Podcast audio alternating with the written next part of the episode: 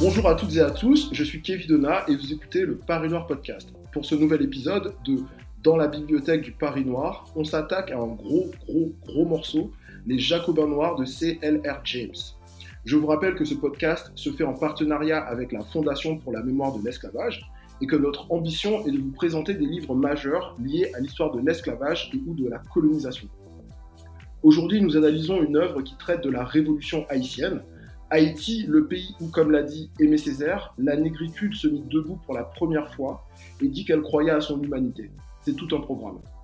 J'enregistre le 5 avril 2023, deux jours avant le 220e anniversaire de la mort de Toussaint Louverture, héros national haïtien. Aujourd'hui, pour en discuter, j'ai la chance de recevoir deux invités, Charles Forsdick et Laurent Dubois. Messieurs, bonjour et bienvenue. Comment allez-vous? Merci, très bien. Très bien, merci de nous avoir invités.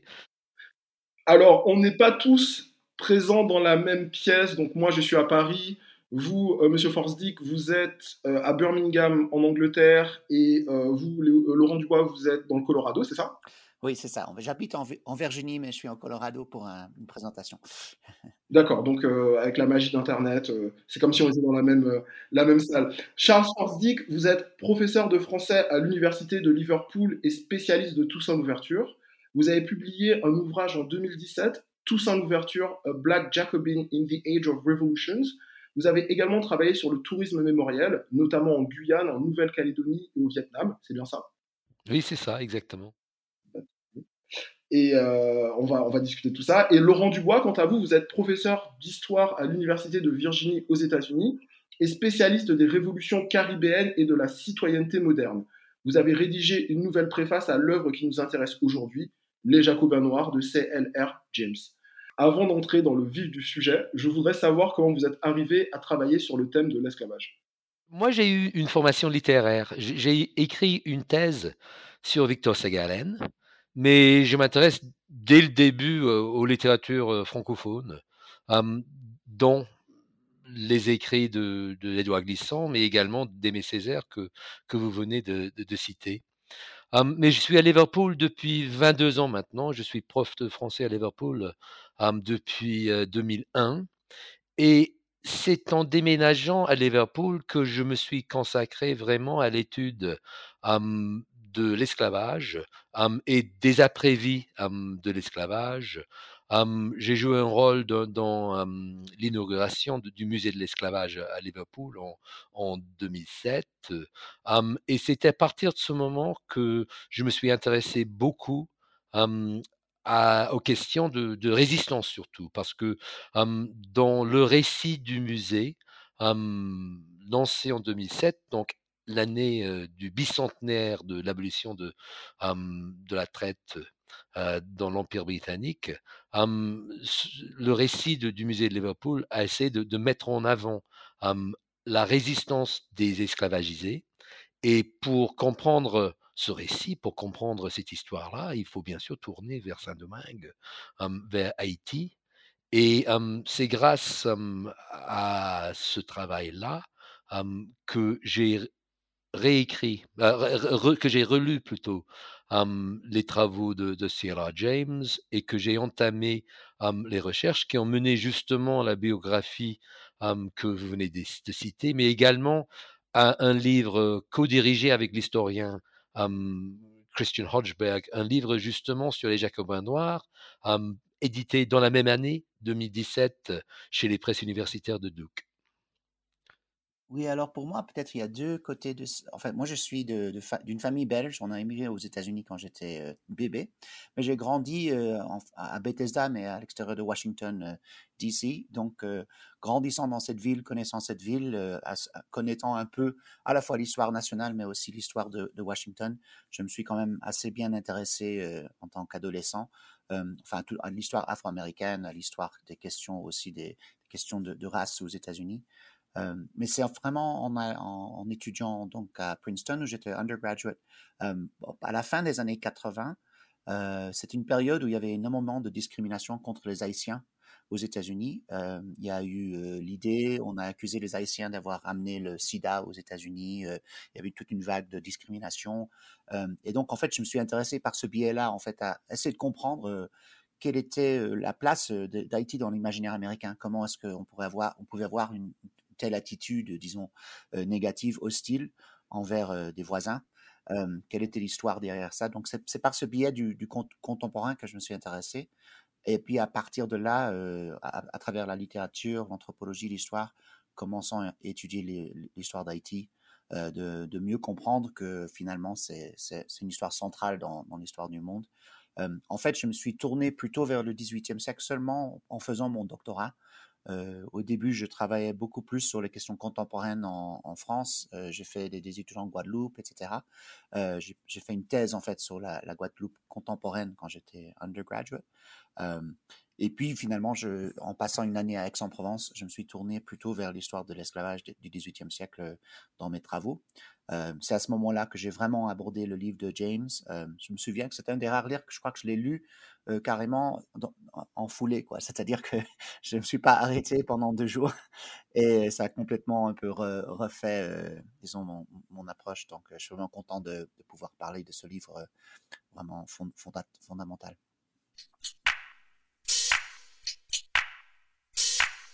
Alors justement, on va parler de, l'œuvre et de l'auteur. Je, pensais justement à, cette préface, à cette nouvelle préface que, vous avez rédigée, Laurent Dubois. Vous avez écrit que depuis les Jacobins noirs, il n'est plus possible de considérer de la même manière ce que nous pensions savoir à propos de l'histoire des révolutions. Pourquoi?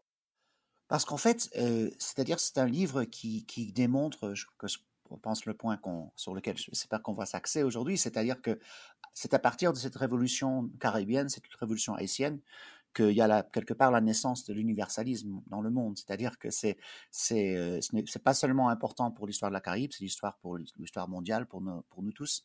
Euh, parce que euh, tout simplement c'est le lieu où on a où on a combattu directement et finalement il y a une défaite de l'esclavage qui était un système qui, sous-tendait l'économie mondiale du temps. Mais les révolutions françaises et, américaines ont tous les deux, finalement, euh, ils ont proclamé les, droits, mais ils ont accepté l'esclavage. C'est seulement dans la Caraïbe euh, que, ces révolutions se sont confrontées à cette question euh, fondamentale. Et donc, c'est pour ça que je pense que c'est son, héritage est, fondamental. C'est vrai que c'est sûr qu'il y avait, il y avait une, tradition de historiographie haïtienne qui avait indiqué ça, qui avait bien, bien mis en face de ça depuis le 19e siècle d'ailleurs, depuis même, on pourrait dire, euh, les écrits de Toussaint Louverture lui-même. Mais euh, James a pu raconter cette histoire euh, d'abord pour le monde anglophone et pour le monde du 20e siècle. je pense que ça, ça a pris du temps parce que c'est pas un livre qui immédiatement a été lu partout. C'était même pas vraiment avant les années 60-70 que ça a eu bon, l'ampleur que ça prend aujourd'hui mais c'est vraiment une réorientation. D'ailleurs, vous avez écrit une, préface, mais il y a d'abord la préface de, de, Pierre Naville qui dit que ce n'est pas qu'un livre d'histoire, c'est également une leçon d'histoire, mmh. les, les, Jacobins noirs. Je voudrais qu'on parle un peu du, du parcours de Cyril Lionel Robert James. Il est de Trinidad et Tobago, une ancienne colonie britannique qui, à l'époque où il écrit le livre, en 1938 est une colonie. Il s'installe en Angleterre. Il y est d'abord journaliste sportif il se passionne pour, euh, pour Toussaint Louverture. Euh, Charles Fordick, est-ce que, est que vous pourriez nous en dire un peu plus sur, sur sa vie, son parcours, s'il vous plaît? Oui, tout à fait. Donc, comme vous venez de le constater, James est né à Trinidad, donc à Trinité et Tobago, aux Antilles, alors euh, colonie de la couronne, britannique. Il est né le 4 janvier 1901 et il est mort à Londres en, 1989. Donc, il a une vie qui nous permet de, de, découvrir le déroulement du XXe siècle. Donc, une vie tellement riche. donc, il a fait de brillantes études à Trinidad.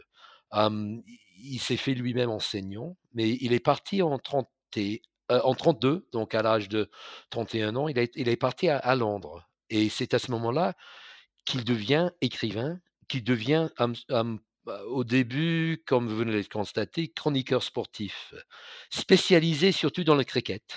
Et le, le cricket. Quoi de plus Oui, tout à fait. Le cricket fait partie intégrante de sa vie dès sa jeunesse. Et en voilà le, paradoxe de James.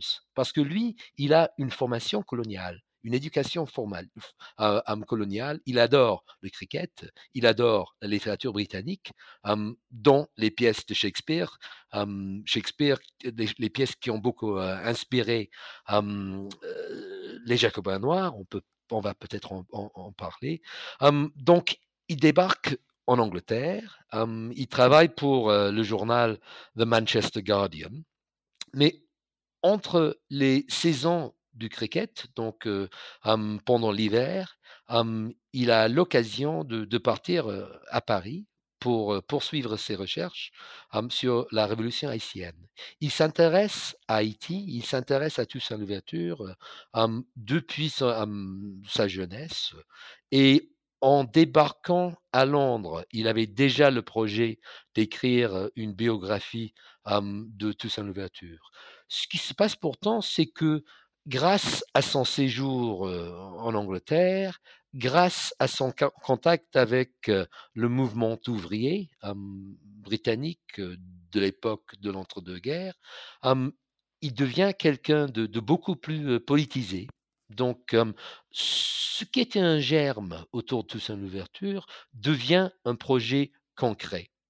au milieu des années 30, il devient trotskiste également, et en premier lieu, il écrit une pièce de théâtre. Donc en 36, il écrit une pièce de théâtre au sujet de Toussaint Louverture, qui sera montée à Londres avec Paul Robeson dans le rôle de, Toussaint Louverture. Et c'est deux ans après, donc en 38, juste avant son départ pour les États-Unis, qu'il publie l'histoire, le livre d'histoire, Les Jacobins noirs, dont on va parler aujourd'hui. Dans quel contexte historique le, livre Les Jacobins noirs a-t-il été écrit? Je sais que on a la on a la veille de la Seconde Guerre mondiale et puis on a aussi la Révolution russe 20 ans plus tôt, un peu dans le rétroviseur. Euh, voilà, comment, comment ça se passe? Quel est le contexte? Et surtout quelle est la réception du livre? Le contexte politique et euh, historique est, vraiment complexe parce que donc on parle de l'entre-deux-guerres. James, lui, il s'intéresse surtout à, ce qui se passe en Afrique. Donc euh, le livre s'écrit dans une perspective panafricaine. Mais en même temps, il s'intéresse à ce qui se passe en Espagne avec la, guerre civile. on vient de, constater qu'il a passé un moment en France et il a suivi de près les mouvements politiques français qui mènent bien sûr au, Front populaire, mais après à, ce, à, ce, qui se passe pendant l'occupation. Donc c'est vraiment un moment très complexe, un, moment où on voit en même temps la fin de l'occupation américaine d'Haïti, donc en, en, donc c'est un moment d'histoire globale, un moment où on voit les débuts de mouvements anticolonial. Donc chez James, c'est le mouvement panafricain, mais il connaît par exemple, il connaît Léon Damas. Hein, lorsqu'il est à Paris, il rencontre Damas, donc il comprend les débuts du mouvement de la négritude en même temps, ce développement en parallèle du, mouvement panafricain. Donc voilà un peu ce à quoi il pensait. Mais ce qui est important, c'est que lorsqu'il écrit la première édition des Jacobins noirs, il pensait surtout à l'Afrique. il dit en anglais, I wrote the book with Africa in mind. Et l'histoire des Jacobins noirs, c'est quand même une histoire de réécriture. Donc, on passe de la pièce de théâtre au livre d'histoire, mais il ne faut pas oublier que tous les deux, donc la pièce et le livre, ont été réécrits au cours des années 60. Et lorsque il y aura une deuxième édition des Jacobins noirs en 63, une édition publiée surtout pour euh, des lecteurs aux États-Unis, là, il réagit à un autre contexte. Et ça, c'est un contexte plutôt entier. C'est le contexte de la révolution à Cuba, les indépendances des Antilles anglophones, mais en même temps la départementalisation des, des Antilles francophones. Donc, aux années 30, on parle surtout de ce contexte historique, politique, panafricain, mais en passant les années 60, on, passe à un contexte différent, à celui de la décolonisation aux Antilles. J'ajouterais au propos toujours brillant de Charles, mmh juste deux points. Je pense que en 1935, il y a l'invasion de l'Éthiopie par, les Italiens, qui est un moment vraiment de ralliement et de discussion panafricain partout dans le monde. Il y a une, mobilisation, euh, on peut comparer un, peu à ce qui se passe avec l'Espagne, c'est-à-dire, mais parmi les, disons, les peuples noirs qui se pensent tels, euh, de, de, de, de, penser à l'Éthiopie comme étant euh, un pays avec lequel ils sont liés dans ce combat contre la colonisation. Et, donc ça, c'est un contexte important qui, qui crée un peu, et, ça, ça, ça, ça a des liens importants avec ce qui se passe dans le le, monde britannique anglophone euh, aux Caraïbes, euh, avec Garvey, avec les Rastafariens, etc. Donc, euh, il y a plein de mouvements. Il faut citer aussi en 1938, il y a des énormes révoltes dans la Caraïbe britannique de, travailleurs dans les, plantations sucrières, au Trinidad, à Jamaïque aussi. Donc, c'est tout un contexte de, de mouvements politiques dont, James, enfin, il suivait bien sûr de près tout ça. Et oui, exactement, je pense que le contexte des années 60 est fondamental aussi.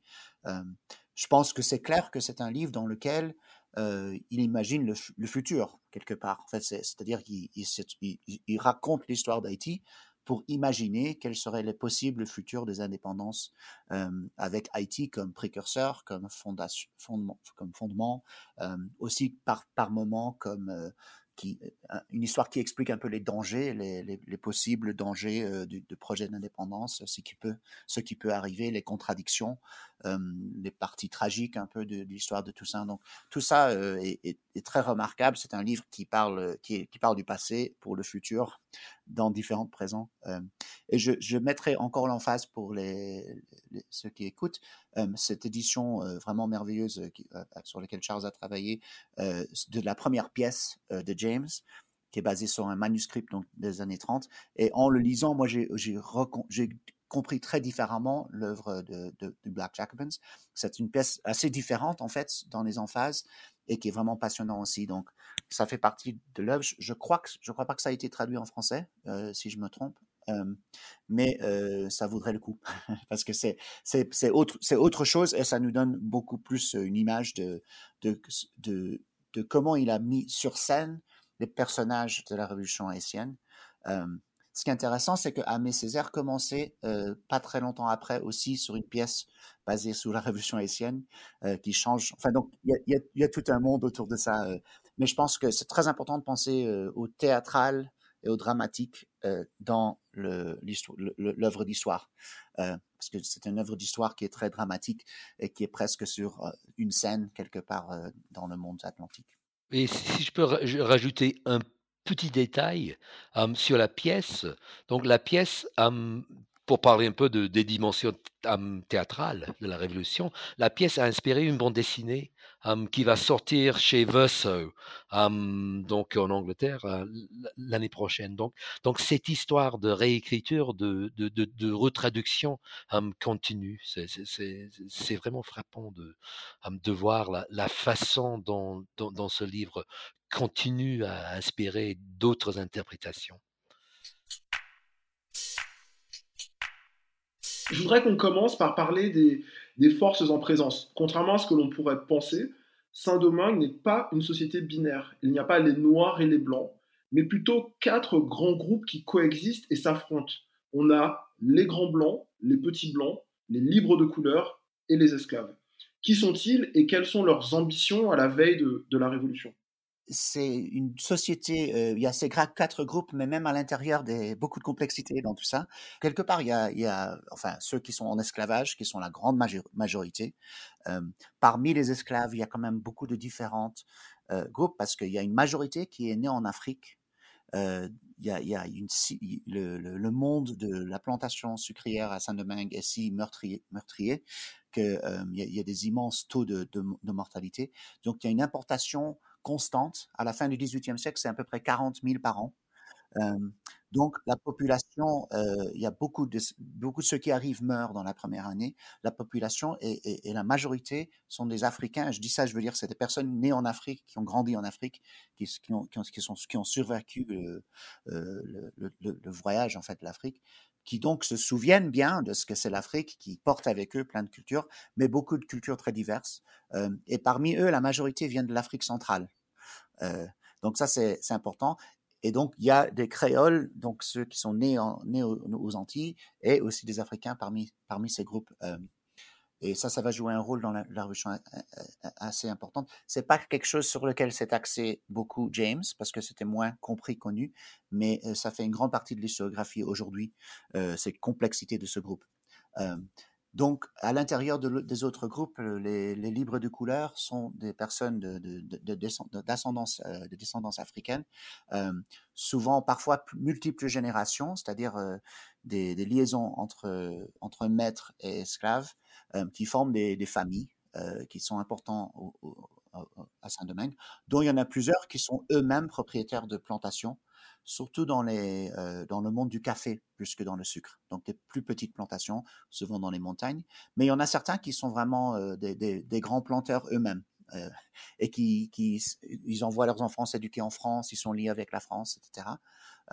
et puis parmi le groupe des, des, blancs, il y a en effet ceux qui sont vraiment propriétaires euh, qui détiennent des plantations. Il y en a un certain nombre qui habitent en fait à Paris, euh, qui, qui, maintiennent leurs plantations.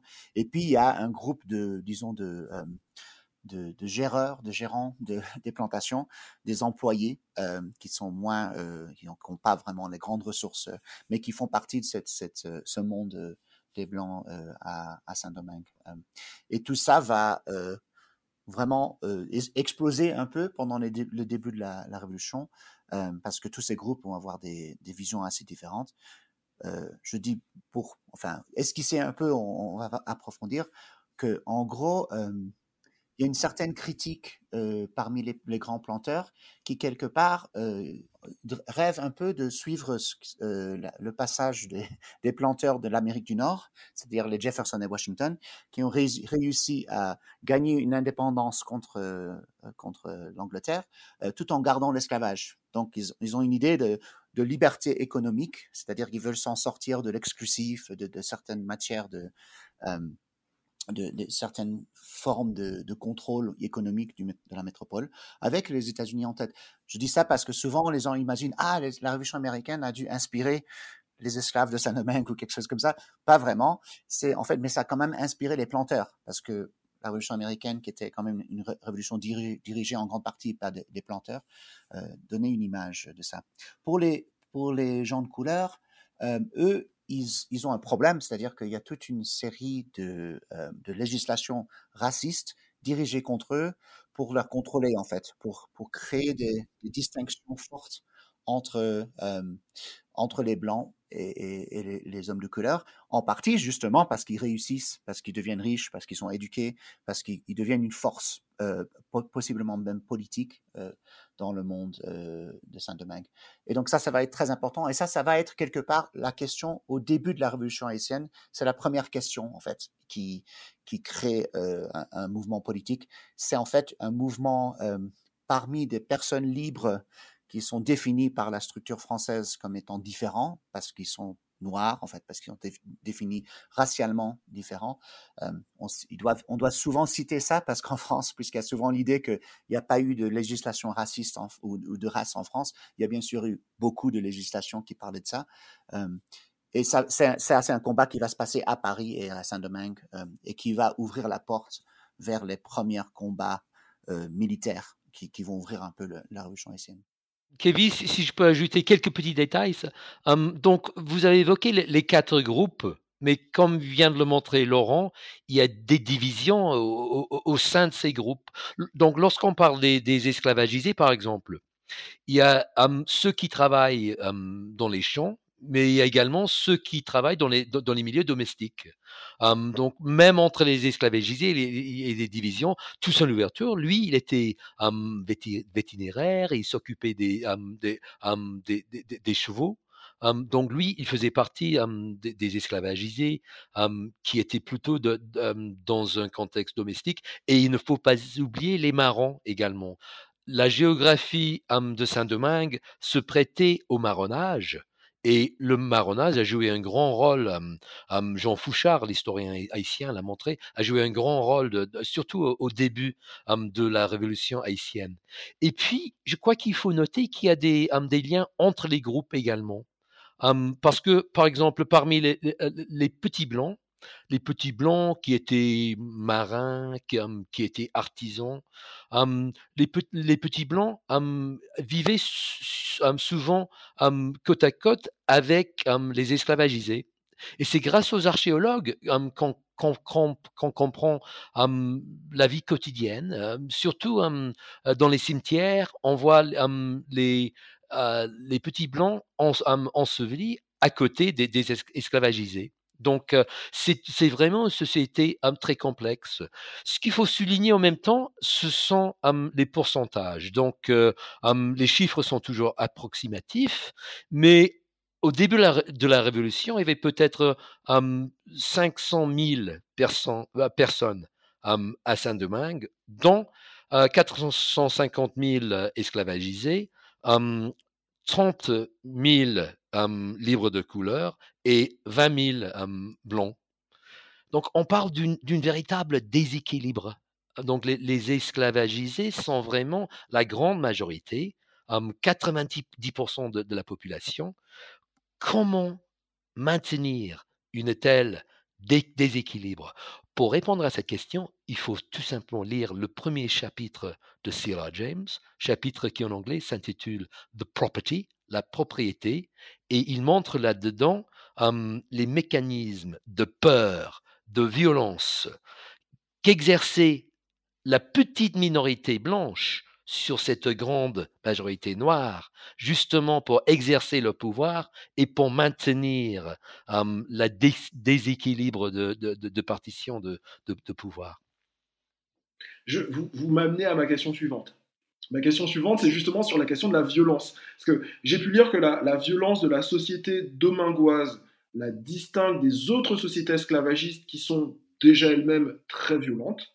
Est-ce que vous pourriez nous parler de l'affaire Le Jeune, qui va défrayer la chronique euh, en 1788, juste avant euh, le début de la Révolution française? Je voudrais, enfin, je d'abord euh, mettre un peu de, une note. Je pense que c'est vrai qu'il y, a une particularité de la, la société domingoise, quoique il y a beaucoup de comparaisons à faire, notamment avec la Jamaïque, qui est britannique, mais qui a un peu un contexte parallèle au niveau démographique, et dans lequel les mêmes stratégies violentes sont quand même très, très, très présentes, et aux États-Unis aussi. mais l'affaire Le Jeune est, très important parce que c'est un, un, un, un moment où on, imagine la possibilité euh, de, mettre en cause le, pouvoir des planteurs, parce que c'est un cas où il y a un planteur qui, torture et qui tue euh, quelques femmes qui sont accusées d'avoir utilisé du poison, de poisonner euh, certains des maîtres. Et il y a toujours eu, pendant tout le XVIIIe siècle, une, panique parmi les maîtres de cette question du poison. Et il y a donc un procès, parce qu'il y a quand même certaines personnes qui veulent un peu contrôler les excès de la violence il y a toujours un mouvement, il y a des débuts de un mouvement abolitionniste qui comprend que cette violence, quelque part, a la, possibilité de créer une réaction aussi violente. On a quand même, depuis l'œuvre d'Abbé Rénal, euh, qui, est, publiée plusieurs décennies plus tôt, l'idée, la, prophétie, même la promesse qu'avec euh, avec tant de violence, il y aura finalement une réaction aussi violente de la part de, ceux qui sont mis en, mis, en esclavage. Euh, donc, ça, c'est un exemple et ça nous pointe un peu dans la direction, une direction importante, c'est-à-dire qu'il y avait quand même un, mouvement de réforme de l'esclavage qui commençait à, sortir dans les années 80. les prêtres, les jésuites, à différents moments à Saint-Domingue avaient critiqué un peu l'esclavage, etc. Donc il y a quand même une critique. ça, c'est important parce que ça prépare un peu ce qui se passe pendant la Révolution haïtienne, c'est-à-dire certaines parties de la société française qui vont finalement s'allier avec l'insurrection euh, à Saint-Domingue, euh, en partie parce qu'ils ils sont, ah, ils, ont des, sentiments abolitionnistes. Euh. Mais je dirais simplement sur la violence que c'est fondamental et que ce premier chapitre de James est un des meilleurs. c'est une, description vraiment forte de ça. il y avait avant lui De Donc un, chroniqueur du 19e siècle haïtien, qui avait vraiment mis la pointe sur, qui avait nommé ce qu'avaient fait certains planteurs. il y avait une créativité infernale autour des tortures, etc. mais il y avait vraiment cette idée que seulement la terreur pourrait, garder cette situation sous, la main des, planteurs. Et le livre de, de Vaté, son livre est très parlant, le système colonial dévoilé. Et ça, c'est un livre du début du 19e siècle. C'est vraiment un livre prophétique sur, ce niveau-là. Vous parliez justement, j'allais dans votre sens, vous parliez de, de créativité dans la torture, et pourtant, et pourtant, le Code noir de 1685 était censé introduire voilà, de la mesure, des règles, etc. Moi, je travaille sur nouveau parcours de, visite dans la ville de Paris euh, qui va commencer à la statue de Colbert. Vous pouvez bien imaginer à quel point Colbert euh, divise, que le Code noir est un objet qui euh, alimente énormément de débats. Et en France, des manifestations antiracisme avaient notamment lieu ce week-end. Des statues de personnalités associées à l'esclavage ont été vandalisées, voire arrachées. À Paris, certains ont appelé à faire de même avec celle de Jean-Baptiste Colbert, ministre de Louis XIV. Il est l'auteur du Code noir qui fit entrer l'esclavage dans le droit français. Faut-il débaptiser les lieux portant son nom? Ce matin, le ministre de l'économie a annoncé qu'il refusait de débaptiser le bâtiment Colbert qui se trouve à Bercy.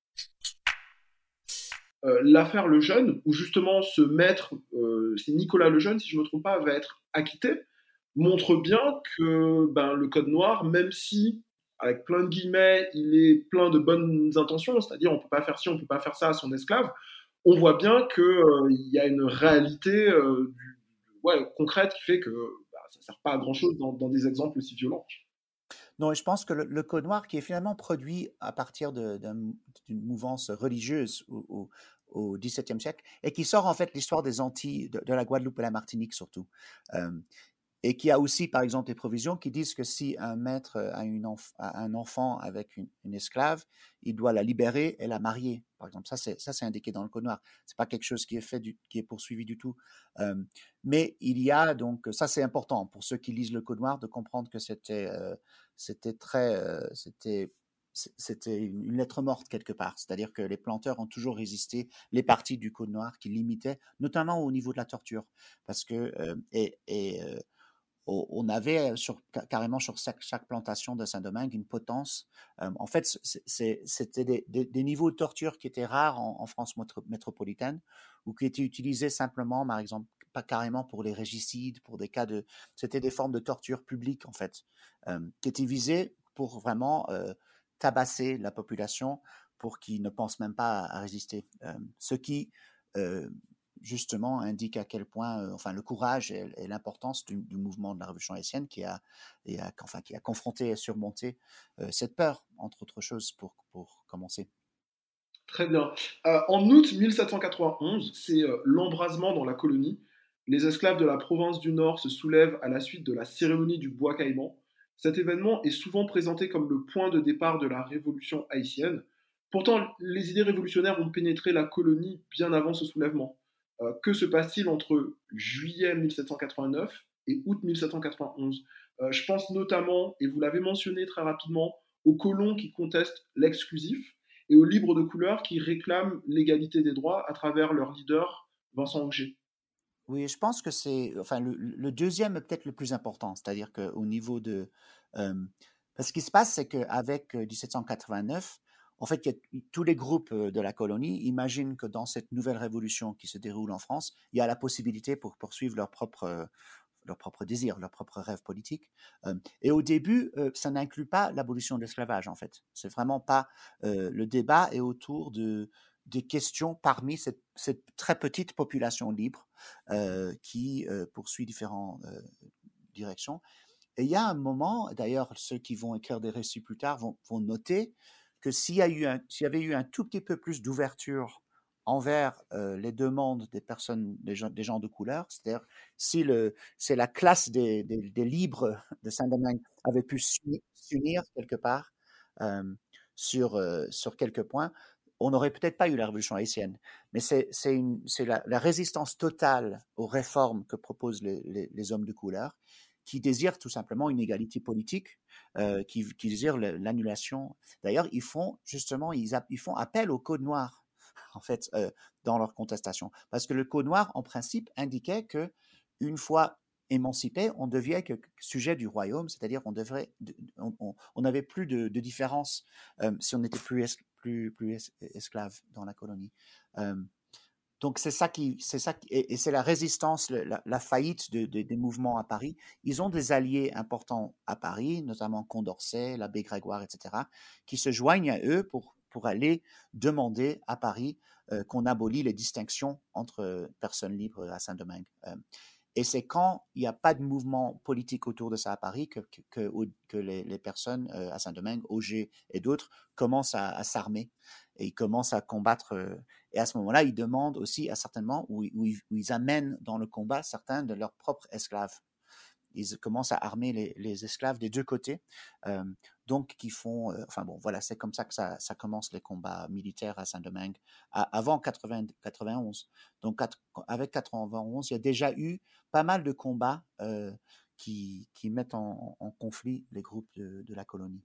Et pour, pour rajouter un, détail, lorsqu'on parle des rapports entre la Révolution française et la Révolution haïtienne.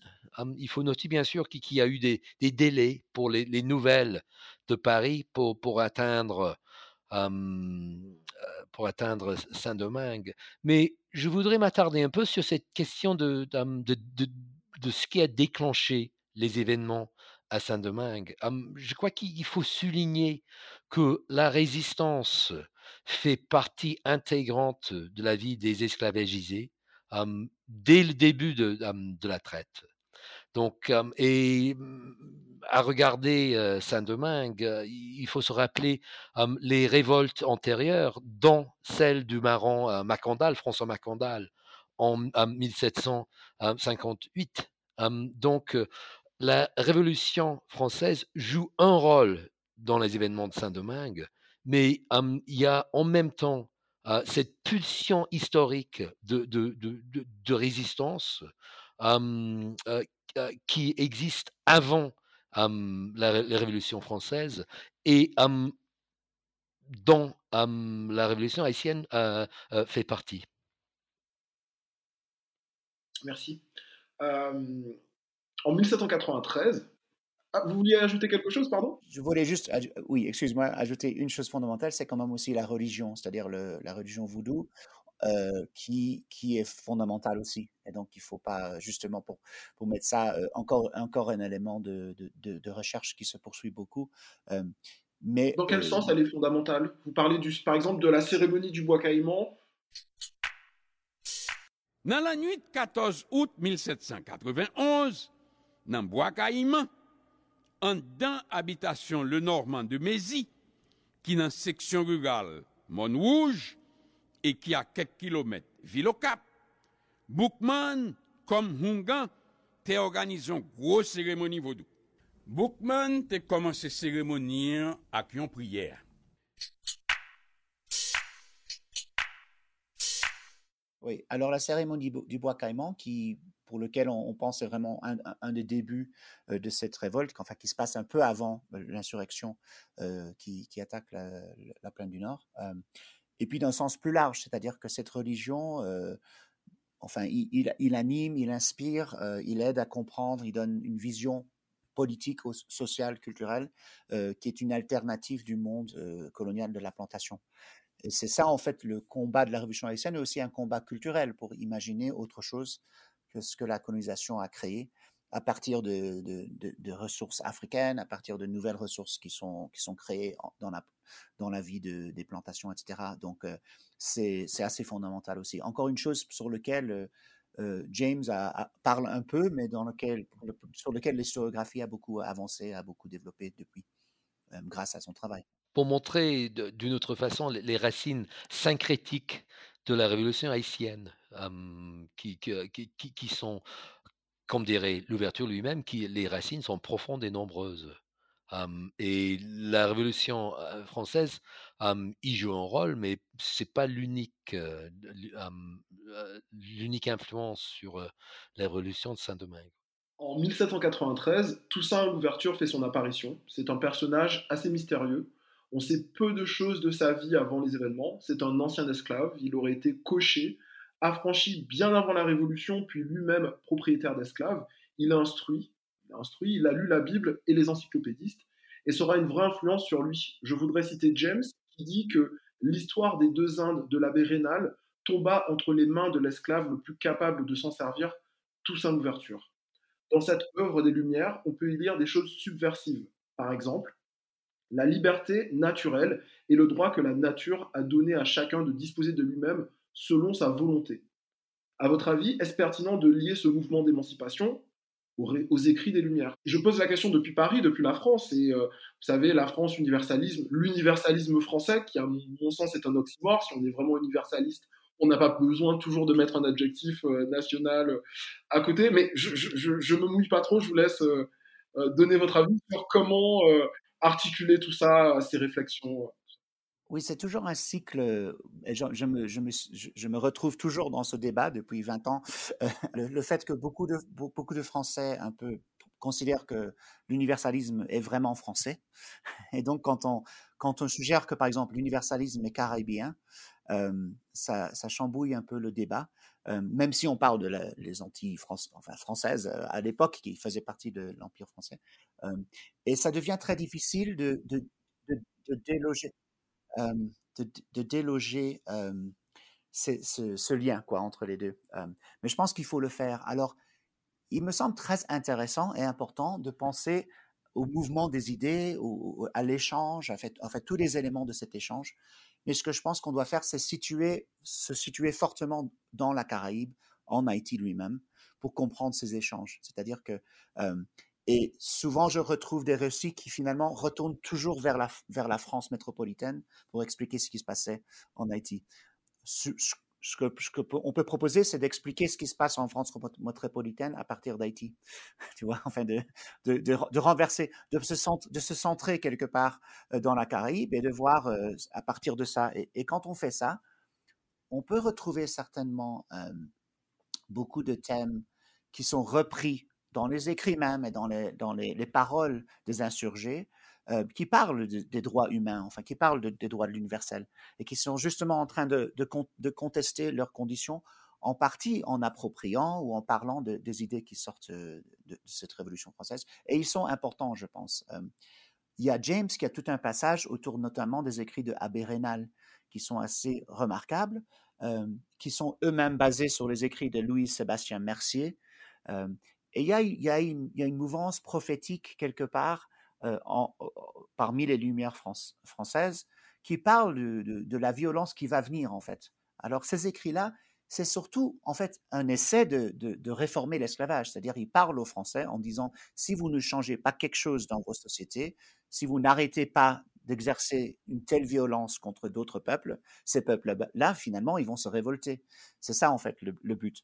Donc, c'est pas, c'est pas que ces écrivains veulent vraiment qu'il y ait une insurrection, une révolution haïtienne, c'est qu'ils essayent de, le déjouer, en fait, justement. Euh, et d'ailleurs, je cite toujours dans, la, partie de, de, Rénal qui parle, enfin, qui parle du vengeur du nouveau monde qui va surgir, euh, euh, qui pourrait surgir, il y a une petite note en bas de page qui dit quand ils massacrent les Blancs, ils ne vont pas massacrer les Quakers, parce que les Quakers, eux, ils ont, ils ont pris la bonne voie, ils ont aboli l'esclavage, etc. Donc, il y a toujours ça, c'est-à-dire si vous voulez vous en sortir, il y a le chemin de l'abolition à poursuivre. Euh, tout, étant, il me semble signifiant euh, que, ce langage des droits, ce langage de, l'universel, est quand même fait partie du langage des, révolutions et de Toussaint l'ouverture notamment. Et ça, c'est à la fois, je pense, idéologique et aussi stratégique. Euh, il y a toujours eu aux Antilles, par exemple, souvent on faisait appel au roi quand on se combat. Il y, a beaucoup de révoltes qui font appel au roi euh, contre les planteurs. On faisait appel aux, jésuites, à, d'autres, parce qu'il fallait trouver euh, des, zones de pouvoir. On comprenait bien qu'il y avait, il y avait du pouvoir colonial et il fallait trouver des alliés. Ce qui est remarquable dans la Révolution haïtienne, c'est qu'ils trouvent des alliés, en fait. C'est-à-dire que les insurgés créent leur propre mouvement, mais ils ont des alliés, euh, notamment Sontanax et d'autres, qui jouent des rôles importants dans la révolution haïtienne. Euh, voilà, donc je pense que c'est, il faut pas mettre trop l'emphase sur, il faut mettre l'emphase sur la façon dont les Haïtiens eux-mêmes ont interprété, utilisé et transformé euh, ces, ces, idées du XVIIIe siècle. Oui, Laurent, comme vous venez de constater, c'est lui le grand spécialiste de, la question que vous venez de poser. Mais, pour rajouter un, détail et pour revenir à, cette année, à 1793, je crois qu'il faut constater que dans la vie de, de Toussaint Louverture, c'est une année charnière. parce que en 93, on passe du mythe, de la légende, à l'histoire. avant cette année, on n'a que, et vous venez de le dire, on n'a que quelques bribes, dans les registres. Donc, on, sait à peu près que l'ouverture est, née au cours des, années 40, peut-être en 43, peut-être en 46. il, il, a été libéré au cours des années 70. Au cours des années 80, il était sans doute propriétaire lui-même d'esclavagisés mais vers la fin des, années 80, il, était de retour à sa plantation, à la plantation de, de, Breda en, tant que, libre. Mais on ne sait pas grand-chose. Et il y a un mythe de l'ouverture dont vous venez d'évoquer quelques détails. Donc, il, il, était lecteur de Rénal, il, savait lire le français, le latin. donc, c'était d'une certaine façon un enfant des Lumières. Et selon ce mythe, je dirais mythe franco-français de Toussaint l'ouverture, il n'y aurait pas de Toussaint l'ouverture sans le siècle des Lumières ce qu'il faut souligner, c'est justement ce que vient de d'évoquer Laurent, c'est qu'on parle ici d'une vie atlantique, on parle même d'une pensée atlantique syncrétique, où on voit chez l'ouverture un mélange des savoirs traditionnels qu'il a, appris sur, qu'il a appris sur la plantation, qu'il a, qu'il a appris de ses parents, mais un mélange de ces savoirs-là avec ces lectures. Et c'est ce mélange qui devient vraiment le, creuset de la révolution haïtienne. J'ajouterais simplement qu'il faut, il faut toujours penser dans un, long cycle, c'est-à-dire que ces, ces, écrits des Lumières qu'on cite sont rendus possibles et même urgents à cause du marronnage aux Antilles. C'est-à-dire que ça, c'est quelque chose que souligne Michel Duchet dans un, bel œuvre d'anthropologie histoire au siècle des Lumières de, en 71, que donc ces penseurs, ils sont pas non plus dans, ils sont pas en train de simplement penser à ça en France. C'est à cause du fait qu'il y a une résistance constante, qu'il y a toujours une crise au niveau du système de, l'esclavage à cause de la résistance. Donc en fait, c'est pour ça que j'aime bien cette, idée de penser d'une pensée atlantique et dans lequel il y a l'Afrique, la Caraïbe et, la France et l'Europe qui sont tous entremêlés. C'est ça qui, est si fascinant de la révolution haïtienne, c'est que c'est un mouvement transculturel qui, qui, qui, qui, qui, puise dans toutes ses sources et qui articule finalement une vision révolutionnaire euh, qui transforme le monde à cette époque-là. C'est ça que je trouve euh, euh, fascinant et très stimulant, c'est que de façon très classique et encore aujourd'hui, on, aime raconter les, histoires de façon nationale. On a, on a ce, fameux adage euh, l'histoire est un roman national. Or, euh, euh, plus, plus je me penche sur, plus je me plonge dans cette histoire de l'esclavage, des révolutions, plus je me rends compte à travers, par exemple, l'Atlantique noir de Gilroy, les Jacobins noirs de, de C.L.R. James, ou même quelqu'un comme Jean-Pierre Sainton, qu'il y a en fait des, des révolutions atlantiques, des, choses qui, ne connaissent pas de frontières et qui circulent, qui sont certes réinterprétées. Hein. On ne dit pas la même chose à Boston qu'au euh, Cap, qu'à euh, Nantes, mais il y a quand même des, mots en commun qui reviennent de liberté, euh, d'égalité, de, choses comme ça. Il faut vraiment concevoir de la Révolution française et haïtienne ensemble, en fait. Je pense qu'on ne peut pas comprendre ni l'un ni l'autre sans l'autre, mais dans les deux directions. C'est-à-dire que on imagine d'habitude qu'on ne peut pas comprendre la révolution haïtienne sans la révolution française, mais l'inverse est vrai aussi. Donc en fait, les, Français doivent connaître aussi bien la révolution haïtienne euh, pour, comprendre leur propre histoire. Il faut la révolution haïtienne faire partie de l'histoire de France. ça se déroule entièrement dans un, dans un contexte qui est formellement français, c'est-à-dire jusqu'en 1804. donc tout, tout ce qu'on discute là, ça fait partie de l'histoire de France et de l'histoire d'Haïti aussi, mais c'est pas l'un ni l'autre. Et ça, il faut, faut combattre pour qu'on comprenne ça, parce que sinon, je pense qu'on ne comprend pas vraiment l'histoire de France sans cette histoire. Tout à fait d'accord. Et pour citer un exemple concret. je pense au, bicentenaire de la Révolution française, donc je pense à, à 89. la commission du, du, bicentenaire a demandé à, Jean Rouche, cinématographe, ethnographe, de faire un film à ce sujet. Il a fait un film qui, qui s'intitule Liberté, égalité, fraternité, et puis après, et c'est justement un film où on voit l'intégration de ces deux histoires nationales. Donc, l'abbé Grégoire est, libéré du crypte du Panthéon. Il, commence à, errer dans les, rues de Paris au moment du, bicentenaire. le film se termine avec une cérémonie où on voit une réconciliation de, Napoléon et, de l'ouverture. C'est vraiment un film révolutionnaire, mais on n'a pas pu le montrer au cours du bicentenaire parce que je crois, parce que c'était trop révolutionnaire. C'était, vraiment dans cet esprit-là, l'imagination d'une émancipation universelle qui existe grâce à la révolution haïtienne, qui était justement inimaginable en France en 1779, peut-être inimaginable en 1979 également. Ce sont ces, talents de stratège et de diplomate qui font de Toussaint un personnage incontournable. Il exploite les rivalités entre les puissances européennes pour atteindre ses objectifs. Euh, il se place sous la protection des Espagnols avant de rejoindre la France révolutionnaire. Il repousse les Britanniques, il négocie avec les Américains la Révolution avait-elle besoin d'un homme exceptionnel? Avait-elle besoin d'un homme providentiel? Je sais que on a souvent tendance à raconter l'histoire des grands hommes, déjà des hommes masculins, mais même de façon générale, si on oublie la question du genre, on, a parfois tendance un peu aussi à invisibiliser euh, les masses. Avez-vous un, avis sur, sur le sujet?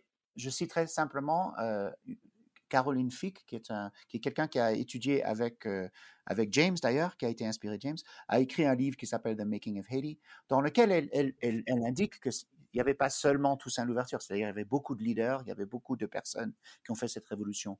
d'un autre côté, c'est vrai que l'histoire des individus, quand même, est une façon très importante de raconter l'histoire. Et l'individu de Toussaint l'ouverture est, passionnant et complexe. Et quelque part, on peut le voir comme quelqu'un qui, qui, euh, enfin, qui, qui, représente toute la, toute la grande complexité du moment dans une, dans, dans, dans une biographie. Cela dit, le rôle de l'ouverture, comme on le voit dans le livre, est très très compliqué. L'ouverture lui-même entre en beaucoup de conflits avec d'autres personnes, d'autres visions de la révolution. Euh, c'est pas lui qui crée la révolution, c'est il est produit par la révolution, il la dirige, il devient quelqu'un de très important. Mais c'est sûr qu'il faut voir le lien entre lui et le peuple et James, je pense, essaye de faire ça d'ailleurs dans le livre. Ah, euh, c'est vrai que maintenant, on a une connaissance beaucoup plus large de d'autres personnalités, on comprend mieux Dessalines, Christophe, et puis beaucoup d'autres personnes. Euh, et finalement, il y avait une révolution qui se déroule de façon assez localisée aussi, c'est-à-dire il y a différentes parties de Saint-Domingue avec des leaders différents, avec des, projets différents. Euh, comme la révolution euh, française, c'est une révolution extrêmement compliquée. donc, je pense qu'il faut, il faut à la fois commencer avec l'ouverture et puis aussi dépasser ou, avoir d'autres histoires aussi à, côté de celle de l'ouverture. Oui, tout à fait. Et si je peux rajouter quelque chose, Kevin, ce que vous venez de constater, c'est la façon dont les rivalités coloniales européennes se sont souvent déplacées dans les colonies. Et donc, ce qu'on voit à Saint-Domingue au cours des années 1790, ce sont justement des luttes entre Espagnols, Français, Britanniques le rôle des, États-Unis est plutôt diplomatique à ce moment-là. Mais ce qui m'intéresse beaucoup, et j'aurais pu le, constater au début en réponse à, votre première question, c'est justement la place de la Grande-Bretagne là-dedans, parce que c'est une lacune dans l'historiographie nationale britannique. On ne parle jamais, ou presque jamais, du rôle des troupes britanniques dans la, révolution haïtienne. Mais il y avait une armée d'occupation britannique à Saint-Domingue entre 93 et 98. et ce qui est vraiment frappant chez l'ouverture, c'est la façon dont il a pu gérer cette, cette situation géopolitique martiale très complexe et qu'il a pu justement jouer jouer entre les, les puissances européennes et vers la fin des, des, années 90, monter vraiment au pouvoir pour commencer à, rétablir l'économie de, de, de Saint-Domingue suite à cette guerre des, des rivaux européens. Ma question est la suivante. À quoi ressemblent les années l'ouverture pour les quatre grands groupes en présence? À quoi ça, ça ressemble concrètement? Je pense en particulier à la question des travaux forcés, du retour des immigrés et de la défiance euh, de la classe mulâtre menée par euh, André Rigaud, Julien Raymond, etc. À quoi ça ressemble les quelques années où, Toussaint est, le maître euh, de la colonie? Je pense qu'il faut, il faut comprendre d'abord que Toussaint l'ouverture est le premier à gérer un processus d'émancipation dans le monde d'ailleurs. C'est-à-dire que c'est la première fois qu'on abolit l'esclavage et c'est lui qui doit, enfin c'est lui qui finalement est celui qui, qui doit gouverner cette situation. ça change bien sûr la relation entre les groupes sociaux. L'ouverture, en fait, gère beaucoup, assez bien les relations avec les planteurs, finalement. En fait, une fois qu'il, consolide son pouvoir, il y a beaucoup de planteurs qui se sont enfouis, qui reviennent à Saint-Domingue et qui imaginent que ce sera possible de continuer une production sur les plantations avec des changements, avec un, système de, salaire, enfin des systèmes qui, forcent en fait la plupart des, euh, personnes de à continuer à travailler sur les plantations, sur des conditions un peu améliorées quand même, faut le dire, euh, mais qui ne sont pas du tout la vision de liberté que la plupart des, Haïtiens eux, eux-mêmes. Donc il y a un conflit en fait, un conflit assez sérieux entre l'ouverture, la vision de l'ouverture et, je dirais la vision de la majorité euh, de ceux qui sont émancipés, en partie parce que l'ouverture veut maintenir les relations avec les planteurs. Il imagine euh, qu'on pourra transformer, continuer une économie finalement de, plantation, mais avec des, changements, des réformes à l'intérieur de ça. et ça, c'est le centre du livre du James, c'est de comprendre un peu ses choix durant ce moment-là, pourquoi il a poursuivi ça. La relation de Toussaint Louverture avec les planteurs est assez complexe, mais en fait, il négocie avec les planteurs de Saint-Domingue pour, pour essayer de les encourager, en fait, de faire partie de la société qu'il essaye de, construire. Donc, une société dans laquelle euh, la les plantations continuent, en fait. Il imagine, je pense qu'il pense que la production sucrière et caféière de Saint-Domingue doit continuer, euh, que c'est la base économique du pays. Et donc, il poursuit une, politique euh, qui va essayer de forcer la plupart de, la population de Saint-Domingue de continuer à travailler sur les plantations et de travailler avec les planteurs pour créer quelque part un compromis. C'est-à-dire, c'est pas exactement le système d'esclavage qu'il y avait avant, mais c'est quand même un système où, le travail est, un, certain, un certain système de travail forcé, ou au moins de limitation sérieuse sur le mouvement de, la population. Et là, il y a un conflit énorme entre la masse, euh, la majorité des Haïtiens et Toussaint Louverture et d'autres leaders euh, qui va continuer d'ailleurs euh, euh, après l'indépendance haïtienne. mais il faut noter par exemple que la constitution de 1801 que l'ouverture écrit et qui va enrager Napoléon et qui va quelque part inciter cette dernière phase de, la révolution haïtienne, est écrit par un, comité dont la majorité sont des, des ex-planteurs, des planteurs blancs français. donc ça c'est et, ça c'est un, thème que James aborde et il pense beaucoup à cette question finalement fondamentale de comment est-ce qu'on fait une transition d'une économie de plantation coloniale à une autre économie? Et ici, on, fait face à, peut-être l'enjeu principal dans, l'interprétation de, l'ouverture, c'est son objectif. Est-ce qu'il voulait l'indépendance d'Haïti Peut-être pas, parce que c'était l'émancipation générale qui était pour lui l'objectif principal. L'indépendance, c'était quelque chose que le libérateur, donc Dessalines, allait, permettre en, 1804 pour les Haïtiens, l'ouverture, c'est le précurseur. Et comme vient de le constater Laurent, au début du, du, du, du, 19e siècle, on, voit justement ces enjeux-là mis en avant dans ce qu'on appelle, dans ce qui devient chez James le défaut, l'imperfection tragique de Toussaint Louverture, c'est-à-dire son incapacité de communiquer son projet au peuple. Et c'est un projet économique, c'est un projet diplomatique, c'est un projet qui essaie d'englober toutes les populations qui restent à Saint-Domingue en ce moment-là. Et il y a un moment tragique, un moment charnière, c'est lorsque la révolte du Nord, donc la révolte menée par son neveu, Moïse, est opprimée et Moïse est mis à mort par l'ouverture lui-même. et James s'intéresse beaucoup à ces dilemmes qui, pour lui, sont des, dilemmes de, communication d'un projet complexe, de ce projet que Laurent vient d'évoquer.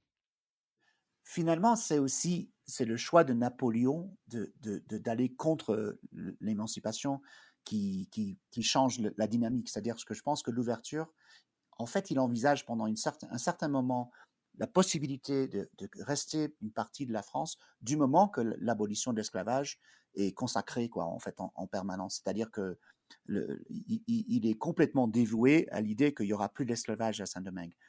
Mais l'ouverture se prépare aussi toujours pour la possibilité euh, de ce qui, je pense, de, ce qui se passe finalement. Donc, il joue multiples jeux. Et une des raisons qu'il veut être sûr que la, production sucrière et cavalière continue, c'est pour qu'il puisse acheter des armes. C'est-à-dire qu'il se, il se prépare à, multiples futurs possibles, je pense. Et c'est ça un peu sa brillance. Euh, quoique finalement, et, donc en fait, il, prépare aussi les fondements de ce qui va se passer, se passer avec l'indépendance, tout en essayant de, poursuivre une autre voie pendant la plupart de sa carrière. Merci, ce sont des questions abordées dans un autre livre important que connaissait très bien Cyril James, c'est le livre d'Aimé Césaire sur Toussaint Louverture et sur la Révolution française et le problème colonial.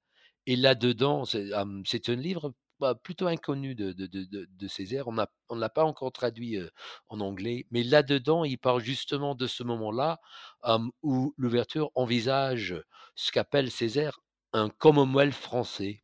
donc, la possibilité de coexister avec la France, mais dans une situation d'égalité, ce qui s'est avéré bien sûr impossible.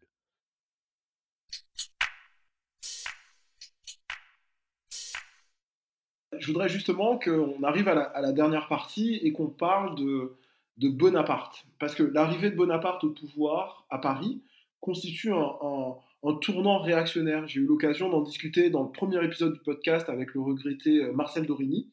Euh, la constitution du, du 8 juillet 1801, elle pose une question. Est-ce qu'une colonie qui se dote d'une constitution est encore une colonie euh, on, dirait presque, on dirait presque un Commonwealth, justement. Oui, et je pense que ça, c'est un peu la question fondamentale.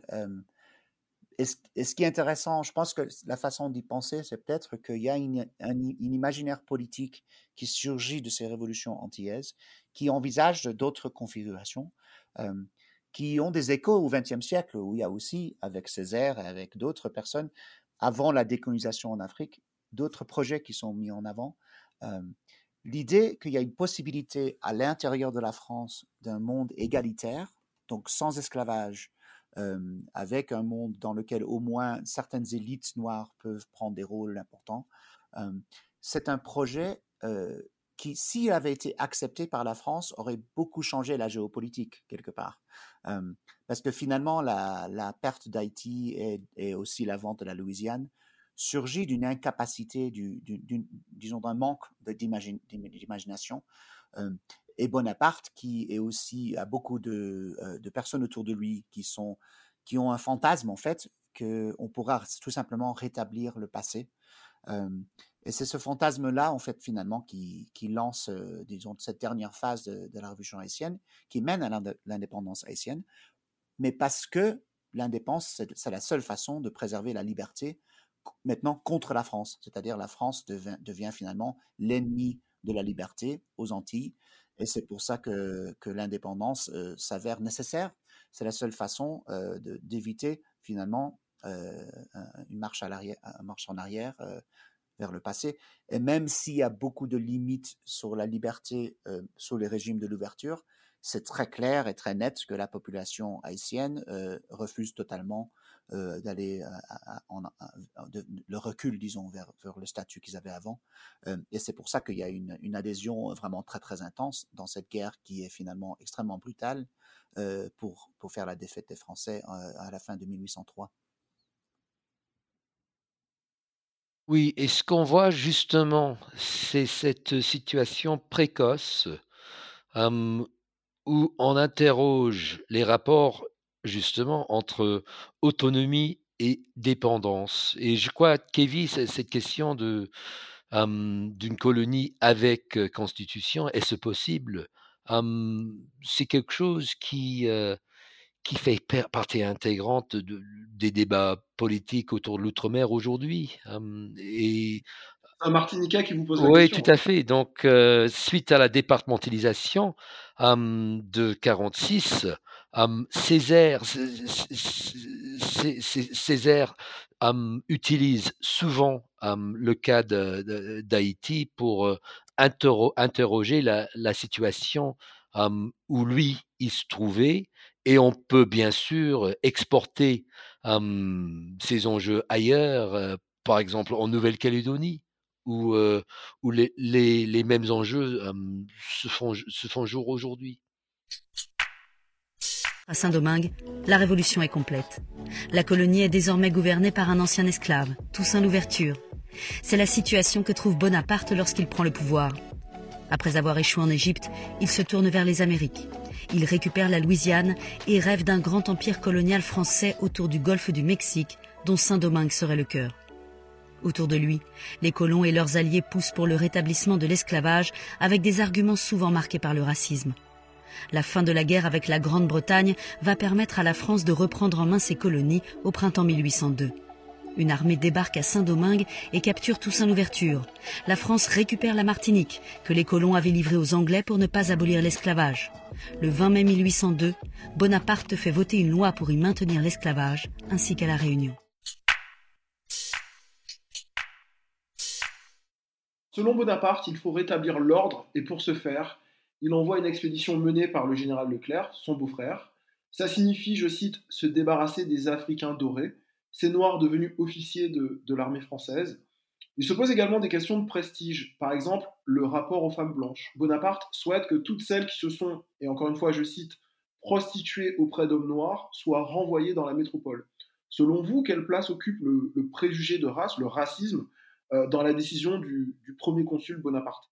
Je pense que c'est assez fondamental parce qu'en fait, euh, si avec, disons, stratégiquement, militairement, politiquement.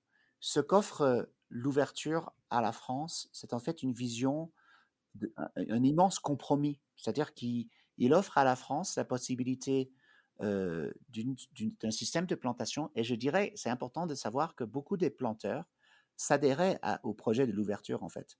Et d'ailleurs, les planteurs, il y en avait certains nombres qui étaient assez fâchés par la mission de Bonaparte, parce que ça chambouille ce qu'ils sont en train de construire, c'est-à-dire un, nouveau projet dans lequel il continue à avoir pas mal de pouvoir, encore une fois, sans un système direct d'esclavage, mais avec d'autres modalités de, pouvoir au-dessus de, ceux qui travaillent dans les champs, etc. donc, je pense que finalement, l'incapacité, l'impossibilité d'imaginer tout simplement des leaders noirs dans la Caraïbe, le fait que Bonaparte voit l'ouverture comme, comme quelque part, comme si l'ouverture l'insulte en fait en existant. Je pense que c'est un peu presque ça. et c'est ça qu'on voit dans ces lettres, dans, ces, dans ces, commandes. Et c'est frappant parce que, que, Napoléon, qui est quand même très stratégique, disons, a beaucoup d'intelligence stratégique dans beaucoup de choix dans sa vie, là, c'est vraiment un choix qui, je pense, qui, doit en, grande partie quand même s'expliquer avec enfin, à, travers une idée raciale ou une idée que, une incapacité d'imaginer autre chose qu'une hiérarchie raciale, en fait, dans la Caraïbe. parce que finalement, c'est un choix qui, est désastreux pour la France. Enfin, euh, Napoléon va, des, dizaines, des dizaines de milliers de, soldats français vont perdre leur vie, euh, beaucoup plus d'Haïtiens vont perdre leur vie à cause de cette décision qui est vraiment aussi une décision qui, qui, qui, qui, veut dire que la France va complètement perdre les dernières, enfin sauf là, les Antilles bien sûr, mais ils vont perdre leur présence dans le continent américain, qui aurait pu être préservée, je pense, avec d'autres choix. donc ça c'est, et je pense qu'il y, avait d'autres possibilités dans ce moment. pendant toute cette période, il y avait toujours d'autres possibilités qui étaient imaginées aux Antilles et, d'autres directions qui auraient été possibles sans le, euh, manque d'imagination au niveau des leaders, du leadership euh, français. Parfois, de la part de, l'ouverture, il y a une vision peut-être un peu romantique de, sa vision post-raciale de Saint-Domingue, mais il faut constater quand même que dans l'armée de, l'ouverture, il y avait bien sûr des esclavagisés, des anciens esclavagisés, mais il y avait des libres de couleur, il y avait des mercenaires, euh, mercenaires polonais. Donc, c'était vraiment une armée mixte en ce qui concerne les, les, races. Ce qu'on voit comme vous venez de le constater, avec l'intervention de, Napoléon, c'est justement le, rétablissement d'une vision racialisée des, rapports coloniaux. Et ce que je dirais, c'est que l'intervention de, Napoléon est, peut-être rétabli l'approche pigmentographique qui, est, qui, reste courant en Haïti, donc dans le pays contemporain. Donc, il y avait une vision quand même chez l'ouverture qui a été bouleversée, mais qui aurait pu créer un pays très différent. Toussaint est donc finalement arrêté le 6 mai 1802. Il est déporté vers la France et meurt quelques mois plus tard d'une pneumonie au fort de Joux dans le Jura le 7 avril 1803. Quelques mois plus tard, le 18 novembre, c'est la bataille de Vertières. Je voudrais qu'on parle de cette bataille qui est absente des mémoires françaises. Que faut-il retenir? La bravoure de l'armée indigène ou la fièvre jaune qui a décimé les troupes françaises? Je pense qu'il faut, enfin, il faut se souvenir surtout de, du premier. Je pense que, et d'ailleurs, c'est très clair et c'est très net. Euh, dans la stratégie euh, de Dessalines et d'ailleurs de l'ouverture dès le début du combat, ils savent bien qu'ils vont devoir, vont devoir utiliser le climat euh, comme outil de bataille, c'est-à-dire qu'ils doivent, euh, qu'ils vont attendre la saison des pluies parce que pendant cette saison, ils savent bien qu'il y aura la fièvre jaune. Ça, c'est classique, c'était toujours ce qui se passait dans les, les, combats militaires aux Antilles. mais c'est une victoire militaire, ça c'est clair, c'est une victoire stratégique. Et c'est une victoire qui est beaucoup due, en fait, finalement, à, la résistance intense de la, de la population elle-même, en fait. parce qu'il y a même une période dans laquelle, à la fois Dessalines et, et, Christophe se combat, avec les Français. Il, y a une période dans laquelle les seuls résistants sont vraiment pas c'est plus vraiment des marrons mais quelque part c'est des communautés de marrons dans les dans les montagnes et il y, a, y, a, différentes parties de ce mouvement révolutionnaire, mais je pense qu'il faut finalement, ce, qui, ce qui est complètement, ce qui persiste, c'est toujours une résistance intensive au fond de la population à l'idée que l'esclavage va revenir. c'est la même résistance d'ailleurs qu'ils avaient résisté contre l'ouverture lui-même, et qui va continuer contre l'État haïtien quand l'État haïtien va vouloir aussi continuer une politique de plantation. je cite souvent le, terme de, de, l'haïtien, enfin de sociologue haïtien Jean Casimir, qui parle d'un système de contre-plantation qui va en fait, c'est-à-dire une idée au fond de la révolution qui est de, de, de s'échapper de la plantation et de créer d'autres formes d'agriculture, d'autres formes de société. Et je pense que c'est ça finalement qui, gagne pendant cette révolution. c'est sûr que ah, les, les, leaders militaires, et aussi les gens de couleur qui vont devenir une, une partie de l'élite haïtienne après vont garder certaines visions, disons, presque coloniales de ce que devrait se passer en Haïti, mais ils vont jamais pouvoir vraiment l'appliquer dans le pays. Parce que finalement, la grande victoire au niveau de la, la population haïtienne, c'est de, tuer quelque part la plantation. Et la plantation va jamais vraiment revenir en Haïti. Et ça, c'est frappant finalement. Il y a pas, d'ailleurs une certaine tendance historiographique qui essaie de, diminuer le rôle de Dessalines, le rôle de, cette armée d'anciens esclavagisés, pour mettre en, avant les moustiques, euh, la fièvre jaune, mais ce qu'il faut voir dans la bataille de Vertières, c'est justement ce désir de, perpétuer l'émancipation universelle, ce désir de, résistance face au rétablissement de l'esclavage. Et on, on le voit ailleurs aux Antilles. Il ne faut pas oublier ce qui, ce qui s'est passé par exemple à Guadeloupe, événement que, que connaît très bien Laurent avec Delgrès et Delgrès qui a préféré mourir plutôt que, que d'accepter le rétablissement de l'esclavage. pour moi, c'est le même esprit. C'est le même esprit. En tant qu'officier supérieur, notre devoir est d'exécuter les ordres. Mais cette fois-ci, si nous ne réagissons pas, l'histoire nous condamnera pour non-assistance à peuple en danger de mort devant la Guadeloupe en danger, la France trompée. Moi, Louis Delgrès, je jure de défendre notre liberté, même si je dois pour cela sacrifier ma vie. Je dirais même que le, ce qui se passe en Guadeloupe inspire les, les révolutionnaires haïtiens, parce qu'ils vont savoir, ils vont comprendre ce qui, va se passer s'ils perdent, en fait. L'exemple de la Guadeloupe est, très en tête du combat à Vertières notamment. Et je noterai que par exemple pendant les combats de Delgrès, on retrouve parmi les, combattants guadeloupins le même drapeau qui va devenir le drapeau haïtien, c'est-à-dire le drapeau français avec le blanc enlevé. Donc en fait, il y a, un mouvement aussi qui, connaît, qui, lie les Antilles pendant cette période, et finalement, enfin, la, tragédie, c'est qu'en Guadeloupe, finalement, l'armée française est victorieuse, et c'est en Haïti qui, que, c'est l'autre l'autre résultat. mais c'est clair qu'en fait, l'exemple de la Guadeloupe va aider à inspirer les, combats finalement en, Haïti et, le mouvement vers l'indépendance. Les, soldats de, Napoléon ont rapporté, et ça c'est aussi mentionné par James, qu'au euh, cours des batailles, on, entendait des chants révolutionnaires français, tels que la Marseillaise et Assaïra, mais du côté euh, des forces haïtiennes.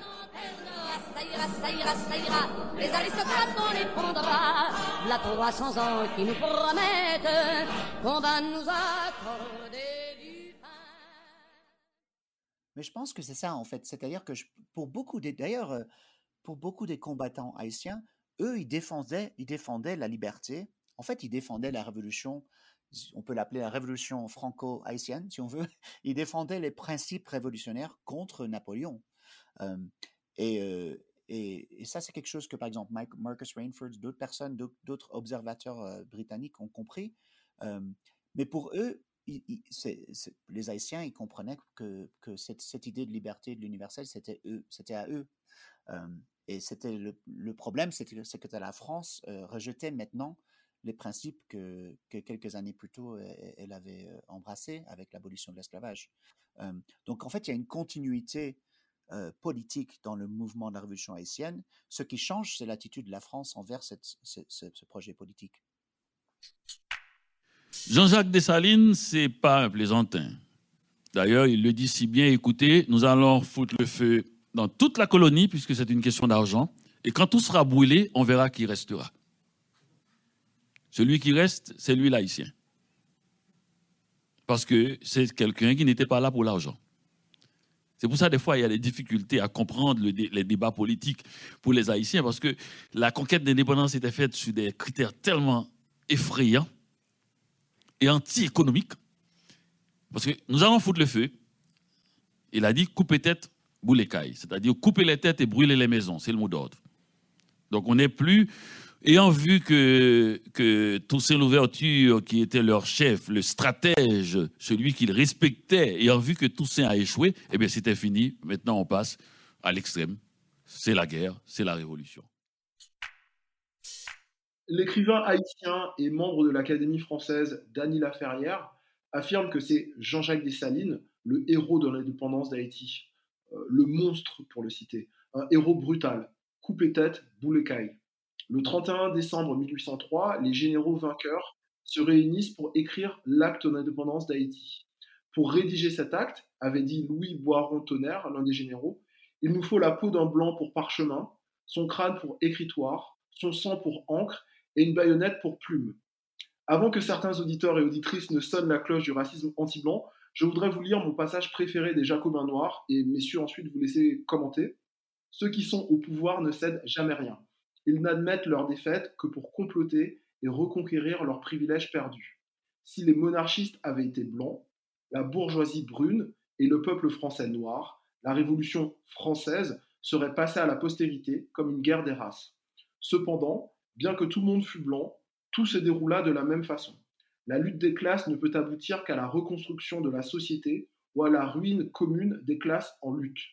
La société de Saint-Domingue était si corrompue et pourrie qu'elle ne pouvait résister aux tensions et périt comme elle le méritait. Une réaction? On, fait un contraste souvent, depuis très longtemps, entre l'ouverture et Dessalines, que je pense est, trop fort, en fait, d'ailleurs. Et, euh, j'admire beaucoup Daniel Ferrière. Je pense aussi que, là, il y a le, contraste est trop fort, parce qu'en fait, Dessalines et l'ouverture, ils ont suivi vraiment beaucoup les mêmes traces.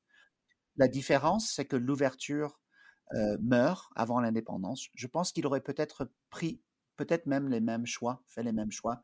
D'ailleurs, il avait fait même avant, avant sa capture certains des mêmes choix, euh, de brûler les villes, etc.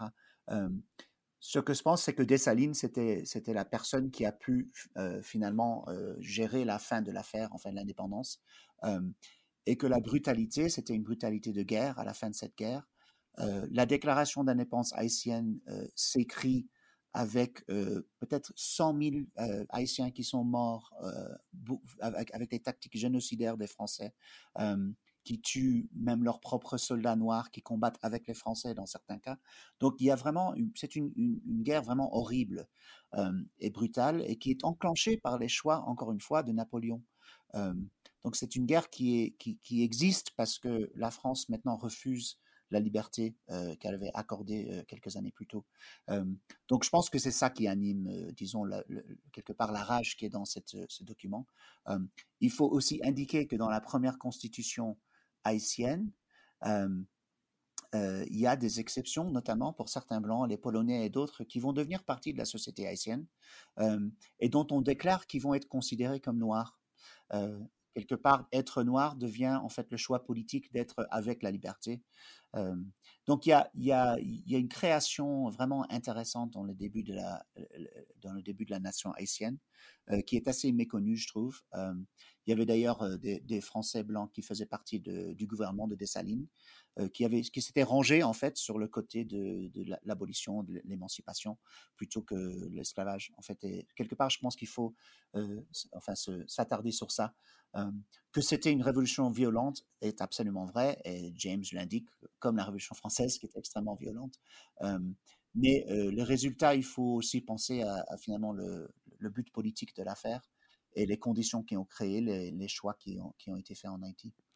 Oui, et, je crois qu'il faut souligner que pour James, vers la fin de sa vie, lorsqu'il a considéré une troisième réécriture de, des Jacobins noirs, il a parlé en, 1971 dans des, des conférences à Atlanta, il a dit qu'il voulait justement s'éloigner de la mythologie des, grands hommes de la Révolution et écrire une histoire d'en bas, si vous voulez. Et il comprenait très bien ce, ce que vient d'évoquer Laurence, c'est que il y a toute une mythologie autour de l'ouverture, toute une mythologie autour de, de Dessalines, et en fait, l'ouverture, on, fait l'inverse souvent avec Dessalines.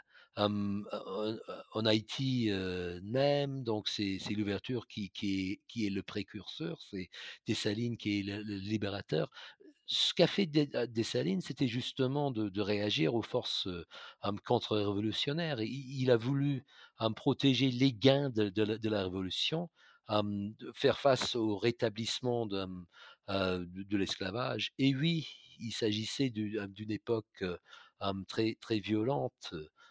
Mais on n'a pas de, bilan ici il faut reconnaître que ce qui s'est passé en, en, 1804, c'était justement la fin de ce processus-là, la, fin de, l'établissement d'une nouvelle nation, de nouveaux pays post-esclavagistes.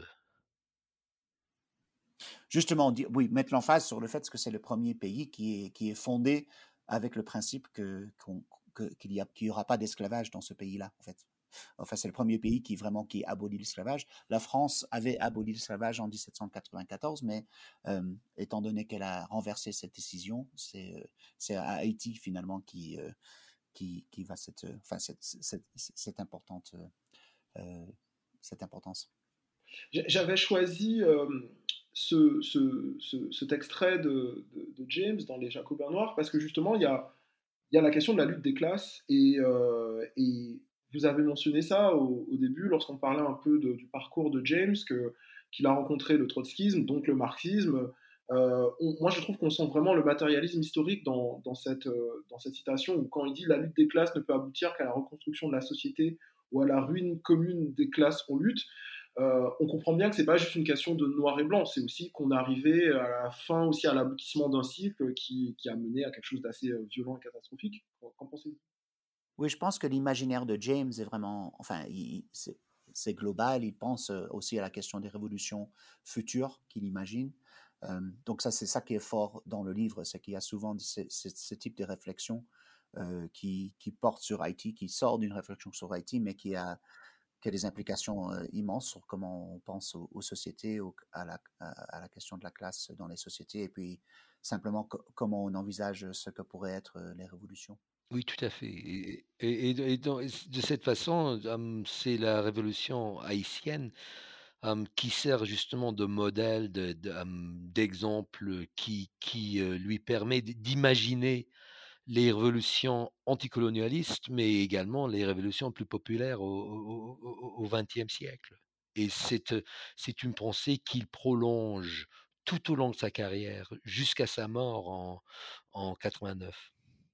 Je conseille aux, auditeurs et aux auditrices de, de consulter le dossier que le New York Times a publié il y a un an, qui est disponible gratuitement en anglais, en français et en créole haïtien, qui s'appelle La rançon, et c'est euh, le coût de la libération euh, d'Haïti. Haïti a dû euh, payer des réparations à des familles de planteurs, à des banques françaises et puis ensuite à des, banques américaines. Et, aujourd'hui, on estime cette, cette dette haïtienne, ce serait l'équivalent de 21 milliards de dollars qu'Haïti aurait payé entre 1825 et, 1950.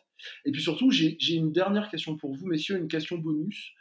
Euh, le podcast s'appelle le, Paris Noir euh, et, je voudrais votre avis sur la représentation de la mémoire de l'esclavage et de son abolition dans l'espace public à Paris. Ce qui m'intéresse, c'est la façon dont on a quand même fait des progrès, hum, peut-être au cours des, des 20 dernières années. Hum, donc, hum, au Panthéon, par exemple.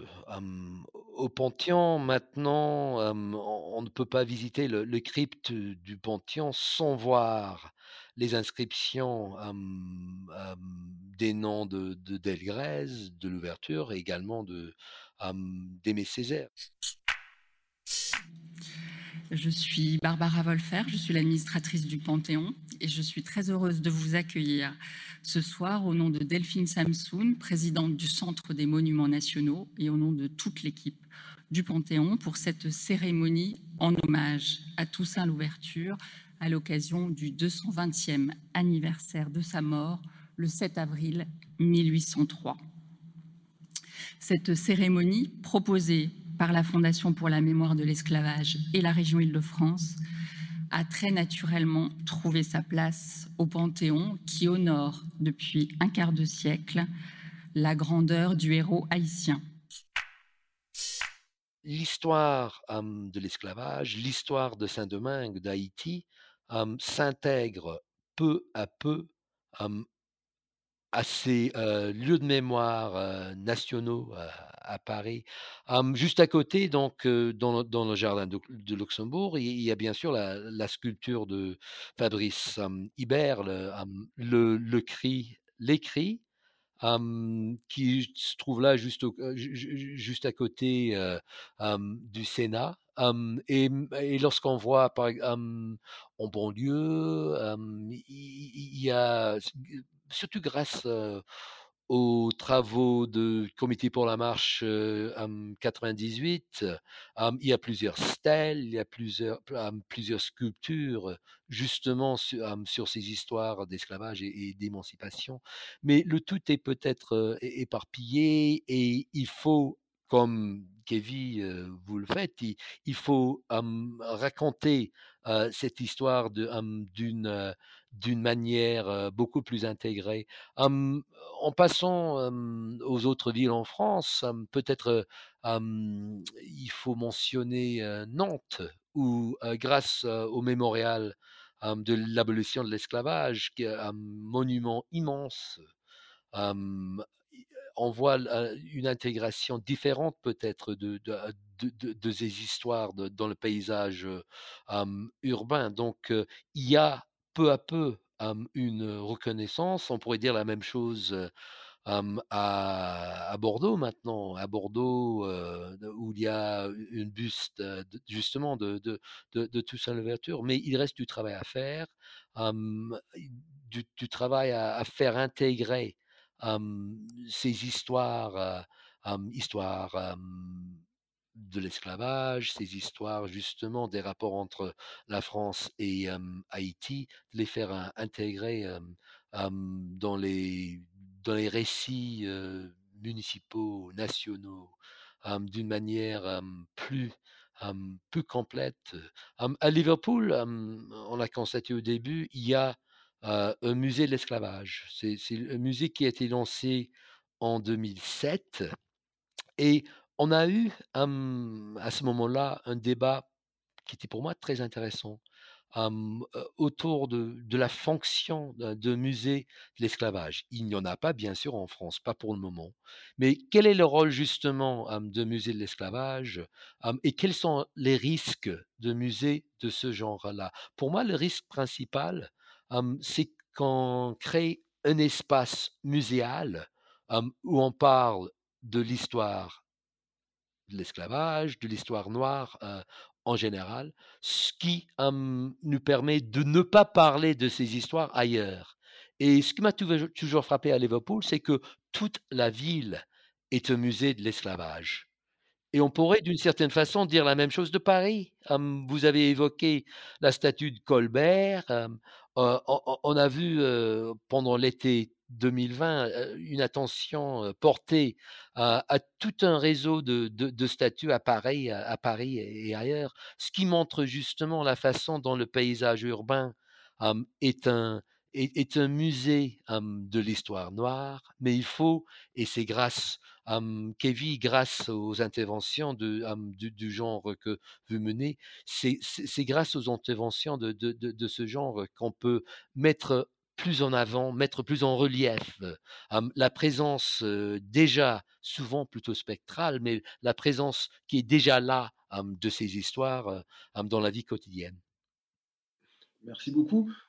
Laurent Dubois, vous avez un avis sur, cette question mémoriale dans l'espace public, pas seulement à Paris, mais en France, en Europe ou peut-être même aux États-Unis, des choses qui, qui vous inspirent ou qui vous interpellent?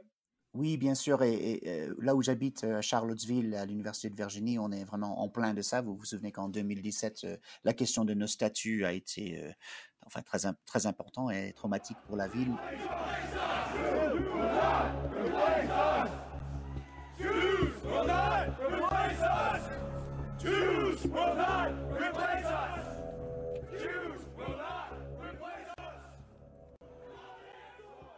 Je pense que à Paris notamment, enfin, on peut parler par exemple de l'Élysée, du palais de l'Élysée construit par Antoine Crozat, qui était euh, marchand euh, impliqué dans la, traite d'esclavage, etc. Donc il y a énormément de lieux qui pourraient être euh, reconstitutionnalisés, qui pourraient être dans lesquels on pourrait parler de ça.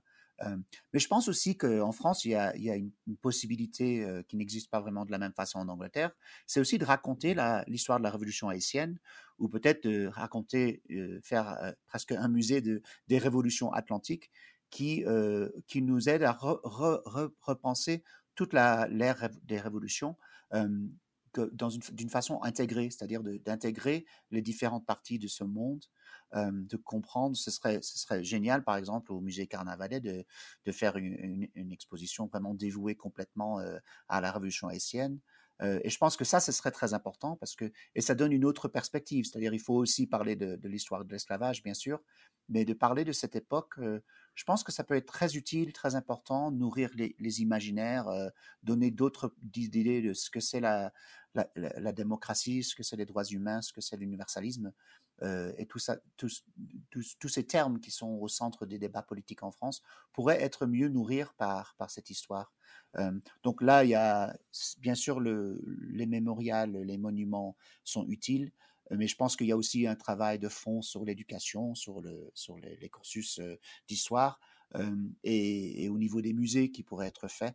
et je pense que ce serait on a fait il y a quelques années au New York Historical Society une exposition sur les trois révolutions, donc sur la révolution américaine, française et haïtienne, mais avec beaucoup d'emphase sur l'haïtienne parce que c'est moins connu. et le public new-yorkais était vraiment passionné par ça, ça, ouvrait des, perspectives. et je pense que donc ce genre de travail pourrait être fait en, France et, que pour beaucoup de personnes, ça, euh, ça, pourrait ouvrir des, perspectives très importantes. Je, suis content que, vous avez évoqué le The Ransom, donc la série du New York Times, parce que là aussi, cette question de l'indemnité euh, doit être mise en avant euh, aussi. Mais je pense que tout ça serait très, très important et d'ailleurs très utile et que ça, ne doit pas être pris nécessairement dans, le type de débat qui, dans lequel il est souvent pris. C'est une question de raconter mieux l'histoire, tout simplement. Euh, de donner euh, à la population française une, perspective vraiment euh, large et complète de leur propre histoire.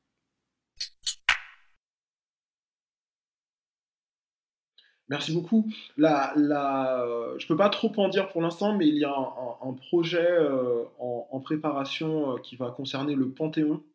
Je sais que la Fondation pour la mémoire de l'esclavage sera amenée à, faire des choses autour des révolutions caribéennes. Euh, donc, euh, euh, affaire à suivre. messieurs, je, vous remercie infiniment pour tout ce temps que vous, vous m'avez consacré. C'est un livre qui m'a vraiment beaucoup apporté et, et, qui contribue encore plus à, me donner une vision plus nuancée, plus large également de ces enjeux de liberté, de révolution, de grands hommes, mais de masses qui, se, soulèvent. Donc un, grand merci à vous. Euh, est-ce que vous avez un, petit mot euh, à, dire, euh, quelque chose que vous vouliez ajouter avant que, je ne fasse la conclusion?